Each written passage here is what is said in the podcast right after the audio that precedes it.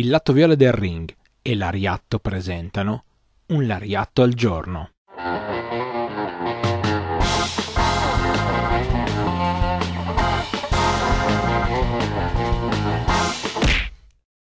Benvenuti a un nuovo appuntamento con un Lariatto al giorno. Io sono Stefano, il conduttore, uno dei conduttori di Lariatto, il programma che tutti i martedì alle 18 su Twitch potete trovare sul canale Il Lato Viola del Ring. Parliamo di puro reso, dell'attualità del puro reso, quindi cerchiamo di dipanare un pochino quelle che sono le storyline e di cercare di capire come si muoveranno gli scenari presenti e futuri di questa disciplina e portandovi ovviamente tutte le considerazioni su quella parte di disciplina che viene dal sollevante.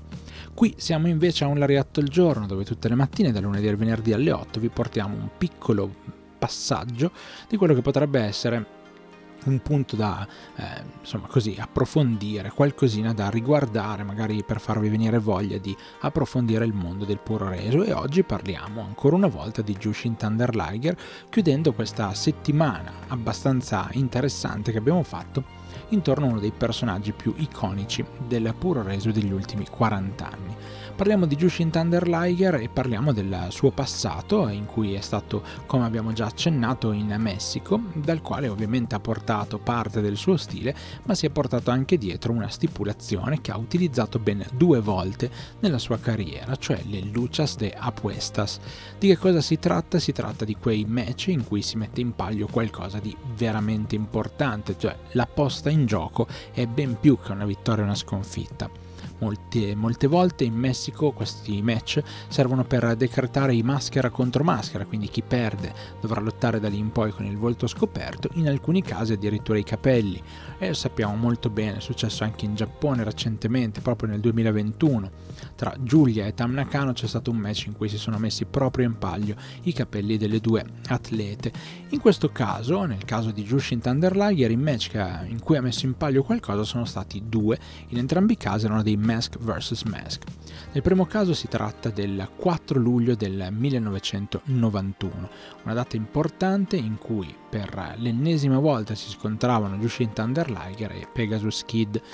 Uh, mettere la maschera in palio era stato uno dei, insomma, dei modi per cercare di uh, chiudere questa faida e ovviamente a un certo punto questa faida doveva arrivare a un punto di culmine Abbiamo rischiato di vedere un Jushin Thunder Liger smascherato, ma in fondo è riuscito a battere il suo avversario e così Pegasus Kid ha tolto la maschera rivelando il volto di Chris Benoit, anche se ha lottato ancora con il nome di Pegasus Kid per un bel po' di tempo in Giappone. Ovviamente un'altra volta ha messo la maschera in palio e credo che questa sia la più eh, famosa e conosciuta da parte di tutti. Siamo infatti il 4 gennaio del 1994 e questa volta il suo avversario è niente poco di meno che Tiger Mask ovviamente la terza incarnazione di Tiger Mask, quindi il match si svolge per decidere chi dei due grandi idoli del pubblico sarebbe rimasto di lì in poi senza la maschera. Ovviamente per Jushin Thunder Liger portare la maschera non era un problema, mentre invece per chi stava portando quella dell'uomo tigre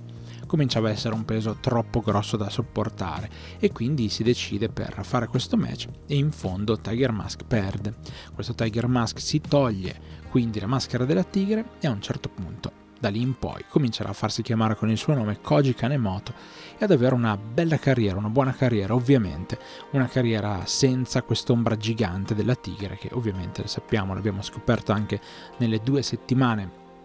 in cui abbiamo parlato di Tiger Mask appunto, eh, insomma era un peso notevole e di difficile, eh, di difficile risoluzione come cosa, quindi dai.